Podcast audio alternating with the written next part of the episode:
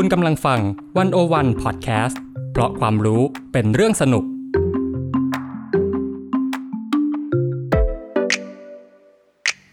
One O One In Focus เจาะไฮไลท์เด่น เศรษฐกิจสังคมการเมืองทั้งไทยและเทศ โดยกองบรรณาธิการ The One O One dot world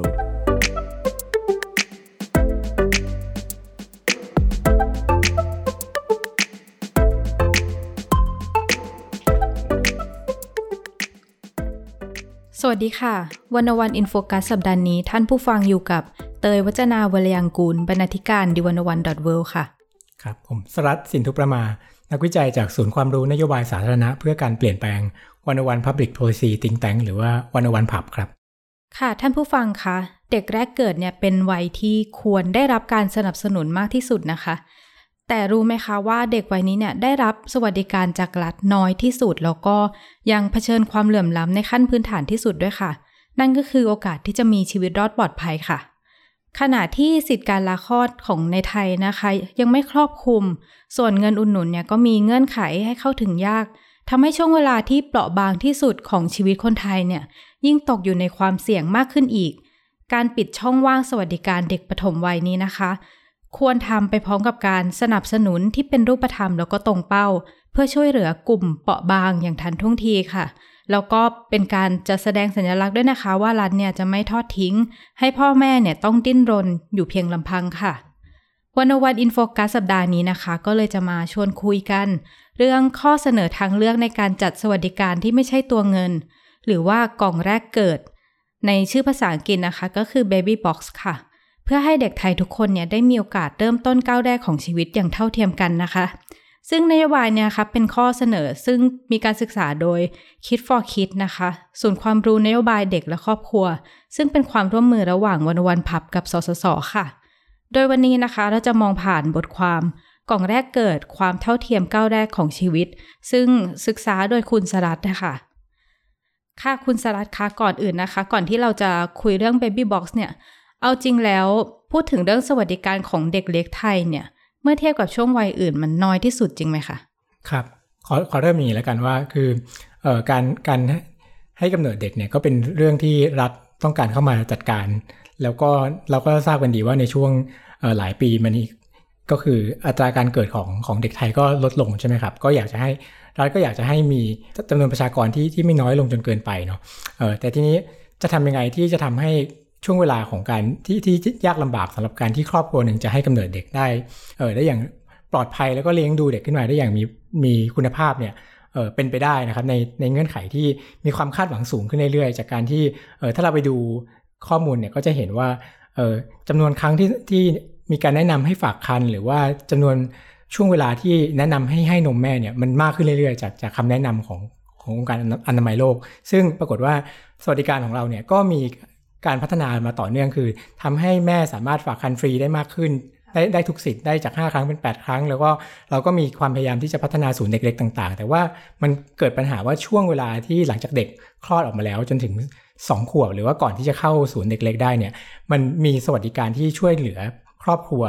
หรือว่าพ่อแม่ในช่วงนี้น้อยมาก หรือแทบจะไม่มีเลย อันเดียวก็คือเงินอุดหนุนเด็กแรกเกิด ซึ่งก็ยังจำกัดเฉพาะผู้มีรายได้น้อยค่ะครับ แล้วมาถึงเรื่องที่เรา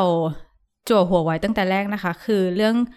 กล่องแรกเกิด กล่องแรกเกิดเนี่ยมันมันคืออะไรไอเดียมันเริ่มต้นมาจากไหนคะคือกล่องแรกเกิดเนี่ยเขาก็จะมักจะเรียกกันว่าเป็นสวัสดิการที่ไม่ใช่ตัวเงินเนาะก็เออกล่องเนี้ยมีต้นกำเนิดจริง ๆ มาจากที่ฟินแลนด์ที่ที่ทุกคนจะรู้จักกันดี แล้วก็พอดีว่าในช่วงประมาณเออห้าปีห้าหกปีที่ผ่านมาเนี้ยมันเป็นกระแสในระดับโลกก็คือมีมีบทความใน BBC ชิ้นหนึ่งที่ทำให้ทั่วโลกก็ตื่นก็ตื่นเต้นกันอยากจะเอาไปทำบ้าง แล้วก็ เออเอานโยบายที่ฟินแลนด์ริเริ่มเนี่ยไปทำคือคนก็มักจะมองว่านโยบายนี้สำเร็จมากในฟินแลนด์เพราะว่าในช่วงที่ฟินแลนด์เริ่มนโยบายเนี่ยคือไม่ได้เริ่มจากกล่องอย่างเดียวนะครับ คือมันเริ่มไปพร้อมๆ กับการจัดให้มีสวัสดิการ รัฐสวัสดิการทั้งระบบที่ที่เป็นเรื่องใหญ่มากสำหรับรัฐที่เพิ่งจะฟื้นขึ้นมาจากหลังช่วงหลังสงคราม แล้วก็ยังยากจนอยู่มากในยุโรปแล้วก็อัตราการเสียชีวิตของเด็ก เด็กแรกเกิดในฟินแลนด์เนี่ยก็ลดลงอย่างอย่างชนิดที่ รวบห้าประสบความสำเร็จ แต่ว่าเอาจริงก็คือว่ามันก็เป็นผลหลาย ๆ อย่างรวมกันนะครับ ก็เออถ้าไปดูเนี่ยก็จะเห็นว่างบประมาณที่ฟินแลนด์ใช้ในการดำเนินนโยบายกล่องแรกเกิดเนี่ยคิดเป็นแค่ประมาณ 0.4%ของงบประมาณสวัสดิการครอบครัวทั้งหมด ซึ่งครอบคลุมตั้งแต่เงินสนับสนุนเด็กจนถึงอายุ 17 ปีนะมีการให้พ่อแม่แบ่งกันลา เลี้ยงลูกได้ร้อยห้าสิบแปดวัน แล้วก็ถ้าเกิดยังไม่เข้าศูนย์เด็กเล็กเนี่ยก็สามารถได้ มีเงินสนับสนุนให้เลี้ยงลูกที่บ้าน แล้วก็ครอบคลุมไปถึงครอบครัวสีรุ้ง หรือว่าเด็กกำพร้าอะไรเงี้ยนะครับ คือกล่องเนี้ยมันเหมือนกับเป็นในแง่นึงคือมันเป็นสัญลักษณ์อย่างหนึ่งที่ที่คนฟินแลนด์ภูมิใจ แล้วก็คนก็รู้ว่ามันเป็นสวัสดิการที่รัฐจัดให้มาจากภาษีของประชาชนเนี่ยแหละ แต่ว่าเวลาได้เนี่ยมันเหมือนกับได้ของขวัญคือคนสามารถเลือกได้ว่าจะเอาเงินสด ประมาณคิดเป็นเงินไทยประมาณหกพันห้าร้อยบาท หรือว่าจะรับกล่องนี้อะไรเงี้ยนะแต่ว่าส่วนใหญ่พ่อแม่เกือบทั้งหมดเลยเนี่ยก็เลือกกล่องเพราะว่ารู้สึกว่ามันมี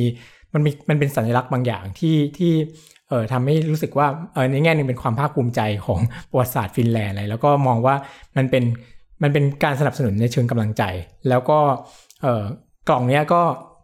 ก็กลายเป็นกระแสในในในทั่วโลกเนาะแต่ว่าเออจริงๆแล้วก็มีการนำไปใช้ในทั่วโลกเนี่ยก็แตกต่างกันเยอะมาก เนื่องจากว่า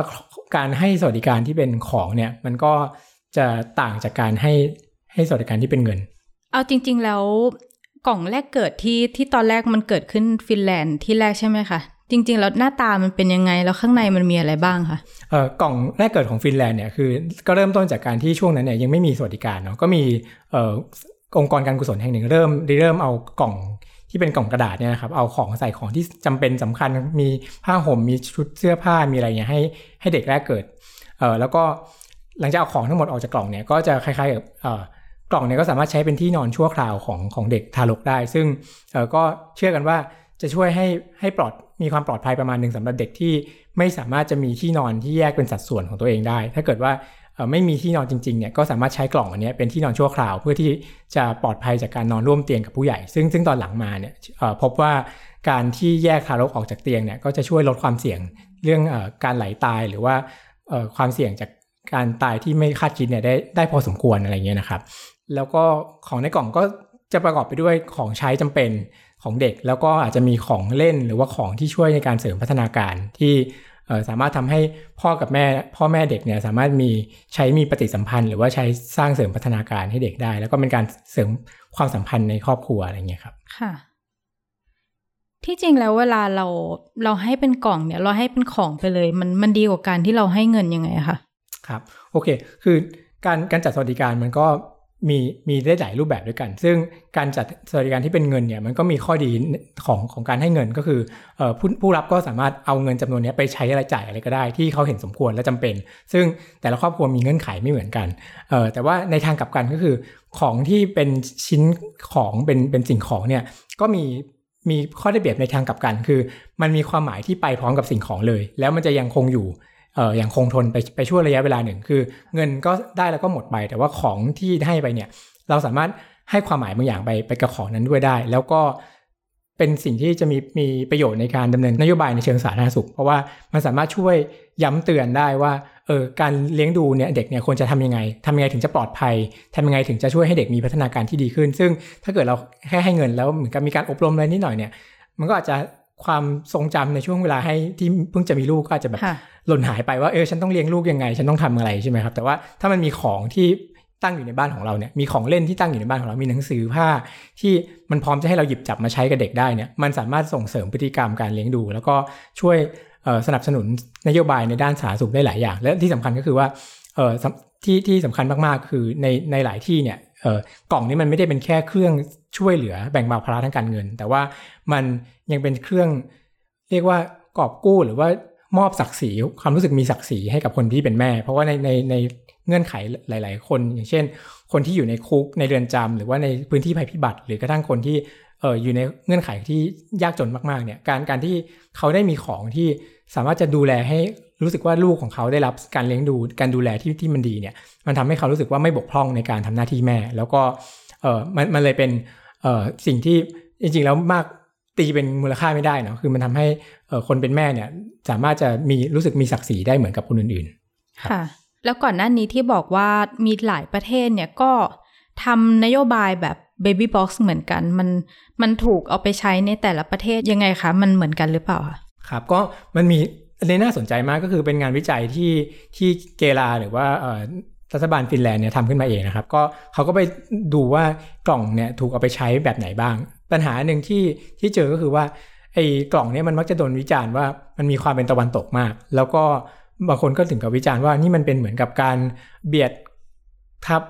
กดทับความเป็นแม่ในวัฒนธรรมอื่นๆ คือเอาความคาดหวังของวัฒนธรรมตะวันตกมาครอบว่าคุณต้องทำเลี้ยงลูกแบบนี้แบบนี้ถึงจะเป็นแม่ที่ดี เออแล้วก็ในในหลายกรณีเนี่ยอย่างเช่นในแอฟริกาในในประเทศมาลามาลาวีนะครับก็มีเรื่องว่าเขาก็มองว่าให้เด็กนอนในกล่องเนี่ยดูเหมือนนอนในโรงศพอะไรเงี้ยนะดูแบบไม่เป็นมงคลหรือว่าเป็นความเชื่อของเขานะใช่ในที่ที่อย่างที่ปาบัวนิวกินีอะไรเงี้ยมีโครงการที่เขาก็แจกถุงยางอนามัยที่เหมือนกับว่าต้องการจะส่งเสริมเรื่องเออศักดิ์ศรีความเป็น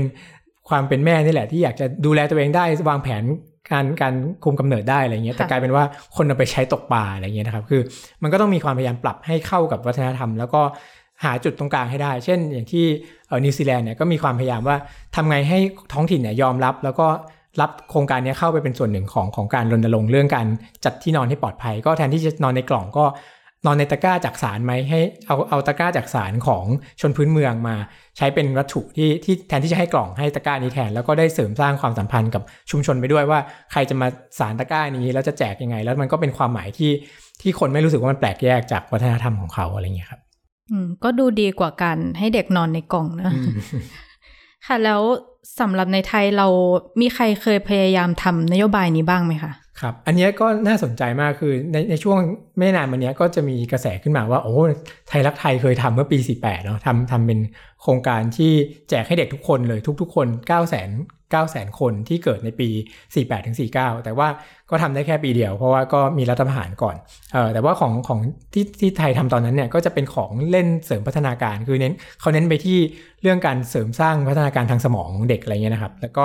หลังจากนั้นก็หายไป แต่ว่าที่น่าสนใจคือ หลังจากนั้นเนี่ยจากการไปไล่ดูเออเอกสารแล้วก็บันทึกการประชุมเทศบัญญัติของของท้องถิ่นทั่วประเทศเนี่ยเราพบว่ามีท้องถิ่นเอาไป ดำเนินการต่อเยอะมากคือคล้ายๆเป็นแรงบันดาลใจ เพราะว่าเขาใช้ชื่อนโยบายถุงรับขวัญได้เหมือนกัน แต่ว่ารูปแบบก็จะแตกต่างกันไปเลย คือบางที่ก็เอาใส่เอ่อเป็นเป็นตะกร้าเป็นเป็นตะกร้าจากสารบ้างก็มี หรือว่าใส่เป็นอ่างอาบน้ำเด็ก แล้วก็ให้ของที่ไม่ใช่แค่ของเสริมพัฒนาการ แต่ว่าเขาก็มองว่าก็มีครอบครัวที่ลำบากเราเราต้องการของที่เป็นของใช้เป็นสำลีเป็นน้ำยาซักผ้าเป็นก็คือของจำเป็นใช่ค่ะใช่คือคือนโยบายนี้ก็เรียกว่าถูกเอาไปต่อยอดแล้วก็ พัฒนาตามตามแบบของของแต่ละท้องถิ่น บางที่ก็มีการเหมือนกับว่าใช้เพื่อจูงใจให้มาฝากคันด้วย คือให้เอาสมุดฝากคันมามาแสดงนะ แล้วก็จะได้รับกล่องนี้อะไรเงี้ยครับ ก็เริ่มเริ่มทำกันมาตั้งแต่ประมาณปี5คิดว่า 52 53 แล้วก็ยังทำมาจนถึงปัจจุบัน เรียกว่าทำมาก่อนที่ในกระแสเนี่ยจะเป็นจะเป็นกระแสในต่างประเทศ คือคือกระแสต่างประเทศเนี่ยประมาณปี 2015 แต่ว่าในอปทของไทยเนี่ยเริ่มทำมาก่อนอย่างน้อย 3-4-5 ปีใช่ค่ะแล้วเห็นว่าจาก งานที่ศึกษามาเนี่ยมีการทำข้อเสนอขึ้นมา แล้วถ้าเรามองว่าถ้าเราจะทำนโยบาย Baby Box ในไทยเนี่ยในกล่องแรกเกิดเนี่ยมันมันควรจะเป็นยังไง มันควรจะมีอะไรข้างในนั้นบ้างค่ะ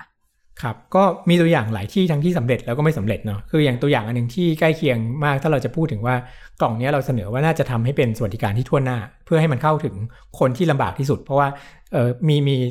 มีตัวอย่างไม่เห็นแล้วว่าการที่มีเงื่อนไขเนี่ยทำให้คนที่ต้องการจริงๆอะเข้าไม่ถึงเข้าไม่ถึงสวัสดิการค่ะถ้าอยากให้มันเข้าถึงที่สุดนะหนึ่งคือมันควรจะทั่วหน้า ซึ่งสิเอ่อที่ที่ทำมาก่อนแล้วก็โดนวิจารณ์เยอะมากเนี่ยคือสกอตแลนด์คือสกอตแลนด์เนี่ยให้รัฐบาลให้ทุกคนให้เด็กทุกคนนะครับแต่ว่าก็โดนวิจารณ์ว่าเอ้ยมันบางอย่างอะมัน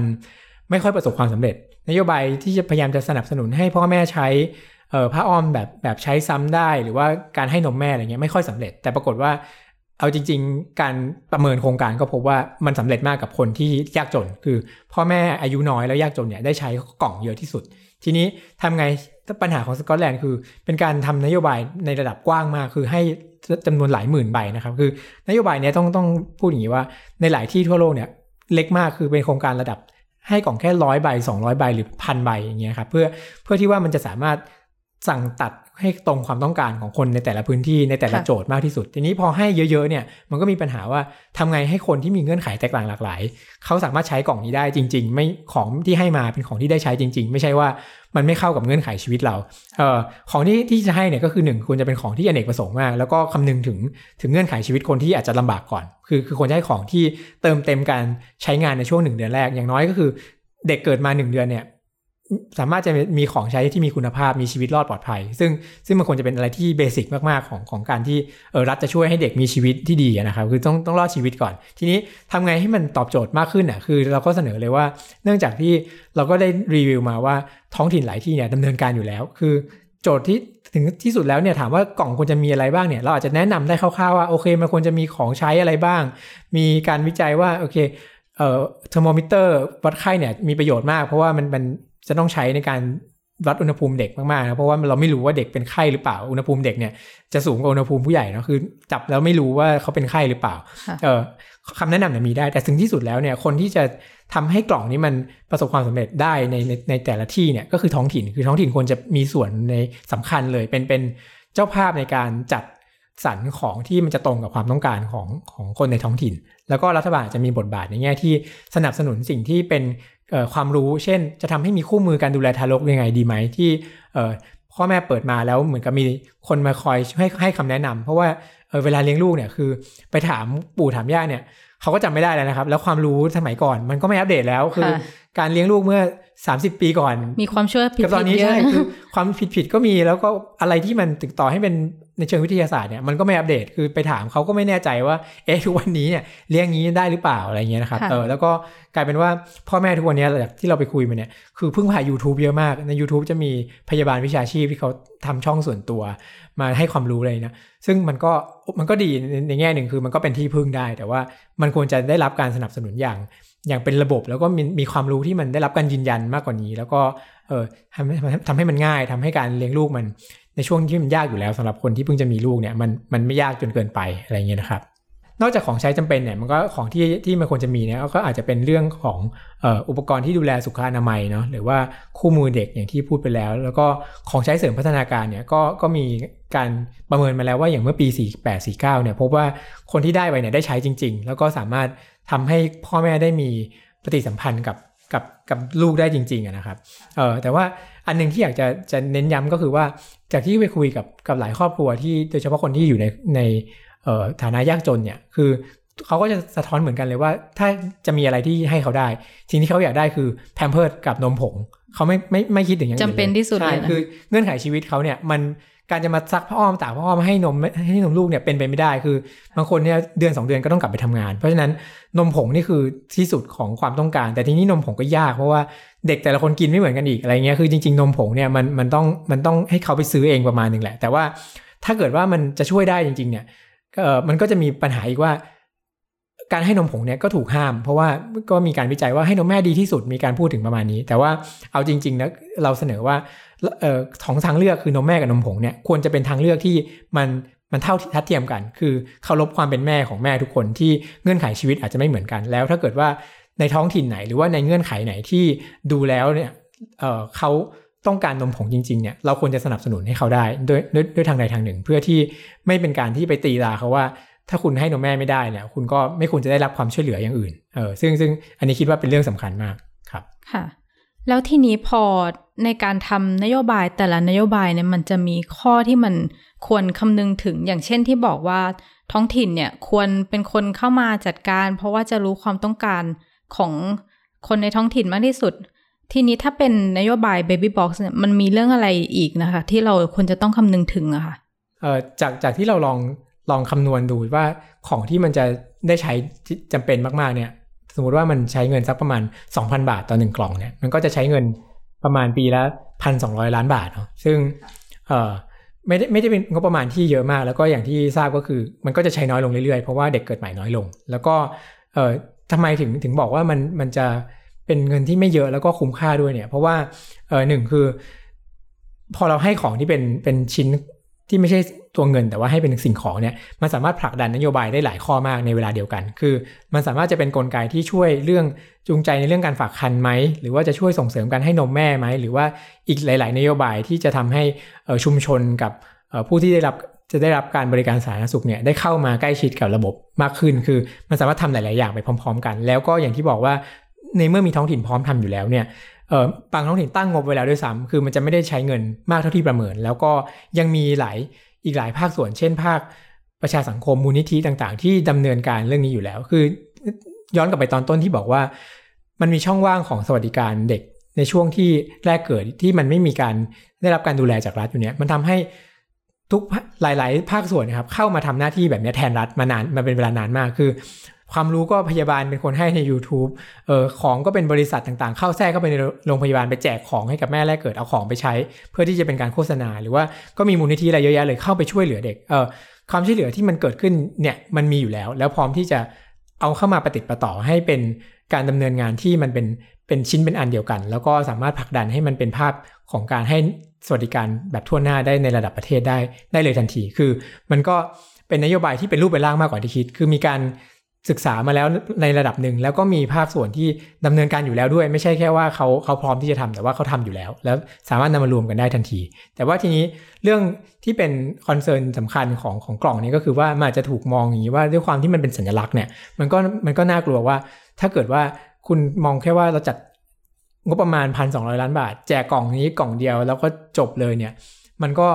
มันก็จะ แน่นอนว่ามันจะไม่สำเร็จ เพราะว่าตัวอย่างที่อย่างที่เราเล่าถึงฟินแลนด์ หรือว่าการดำเนินงานในต่างประเทศเนี่ยเออจะเห็นเลยว่ามันไม่ได้เป็นแค่นโยบายที่เป็นเหมือนยาวิเศษที่มันจะแก้ได้ทุกอย่างในในกล่องเดียว แม้ว่าตัวมันเองจะทำได้หลาย ๆ อย่าง แต่ว่ามันต้องทำไปพร้อมกับอย่างอื่น คือ สุดท้ายแล้วถ้าเกิดว่าเออคุณไม่มีวันลาให้แม่สามารถดูแลลูกหรือมาให้นมลูกได้เนี่ยกล่องที่ให้ไปมันก็ไม่ได้ใช้ มันก็ไม่ไม่ได้มีคนที่จะมาใช้มัน หรือว่ากระทั่งเรื่อง การจูงใจให้มาฝากคันเนี่ยถ้าเกิดว่ามันยังไม่มีอะไรที่จะช่วยให้คนที่อยู่ในพื้นที่ห่างไกล หรือว่าทำงานรายวัน ซึ่งการฝากคันเท่ากับว่าคุณจะเสียรายได้ในวันนั้นไปเนี่ยไอการใช้กล่องเข้ามาเป็นเครื่องจูงใจเนี่ยมันก็อาจจะไม่ได้ตอบโจทย์ในในในแง่นั้น สุดท้ายแล้วต้องเออเราก็เลยพูดถึงกล่องเนี้ยว่ามันคงมันคงจะดีมากถ้าเกิดว่าเราสามารถให้หลักประกันที่ให้เด็กทุกคนที่เกิดมาในประเทศเนี่ยมีจุดเริ่มต้นของชีวิตที่เท่ากันเนี่ยคือเกิดมาแล้วมีของ ที่จะทำให้เขามีชีวิตปลอดภัยมีของที่จะช่วยสนับสนุนในการเติบโตของเขาบางส่วนให้เขาได้มีความสัมพันธ์กับพ่อแม่ให้เขาได้มีโอกาสที่จะมีพัฒนาการสมวัยซึ่งเป็นช่วงที่สำคัญมากในช่วงแรกเกิดออนอกจากไอ้ก้าวเนี้ยมันก็คงต้องเป็นสวัสดิการครอบครัวในภาพรวมที่คงต้องทำต่อ แล้วก็แล้วก็หยุดแค่นี้ไม่ได้ คือ แม้จะเป็นสัญลักษณ์ของ